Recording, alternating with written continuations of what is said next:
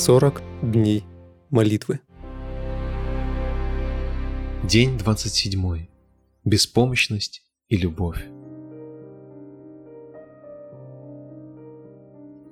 Гордыня – это черта характера, противоположная смирению. Там, где есть смирение, будет и любовь. Перечисляя характеристики истинной любви, Павел описал черты, противоположные гордости. Любовь долготерпит, милосердствует. Любовь не завидует, любовь не превозносится, не гордится, не бесчинствует, не ищет своего, не раздражается, не мыслит зла, не радуется неправде, а сорадуется истине. Все покрывает, всему верит, всего надеется, все переносит. 1 Коринфянам 13, 4-7. В Библии много примеров того, как Бог допускает в жизни своих детей ситуации, в которых сокрушаются их гордость, страх и самодостаточность. Авраам, отец всех верующих, вначале не был таким. Он боялся и слишком беспокоился о себе. Дважды он называл свою жену сестрой, чтобы защитить себя. Бог оставил Авраама в трудной ситуации, чтобы сокрушить его гордыню и эгоизм. Самое серьезное испытание для Авраама было на горе Мариа, когда ему надо было принести в жертву своего единственного любимого сына. Авраам оказался там, где почувствовал себя беспомощным, и Бог мог сделать его великим благословением для других. И вторично возвал к Аврааму ангел Господень с неба и сказал, «Мною клянусь, — говорит Господь, — что так как ты сделал сие дело и не пожалел сына твоего, единственного твоего, то я благословляя благословлю тебя, и умножая умножу семя твое, как звезды небесные, как песок на берегу моря, и владеет семя твое городами врагов своих, и благословятся в семени твоем все народы земли за то, что ты послушался гласа моего». Бытие 22, с 15 по 18. Этот опыт не был приятным для Авраама, подобные испытания никогда не бывают приятными, но христиане должны через них проходить. Моисей является ярким примером гордого человека, прошедшего через сокрушительные испытания, прежде чем совершать великую работу для Бога. Еще в молодом возрасте он был готов избавить израильский народ.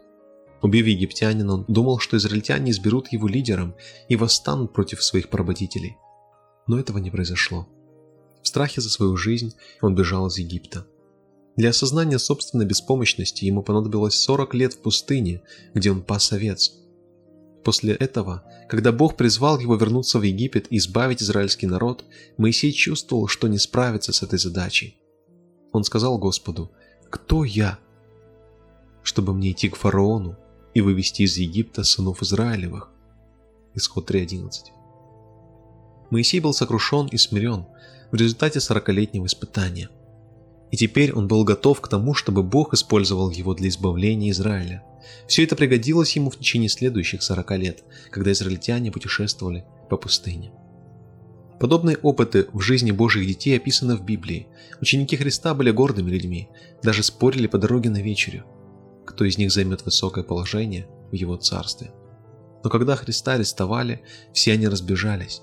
Ученики были сокрушены и разочарованы. Эта беспомощность была необходима им для того, чтобы стать сильными проповедниками Евангелия и апостолами церкви. Каждый христианин должен пережить опыт, когда ощутит свою беспомощность и полную зависимость от Бога. Мы все от природы горды и сосредоточены на себе. Нам нравится получать одобрение и стремиться к высокому положению. Все это должно измениться, чтобы Бог использовал нас в служении Ему.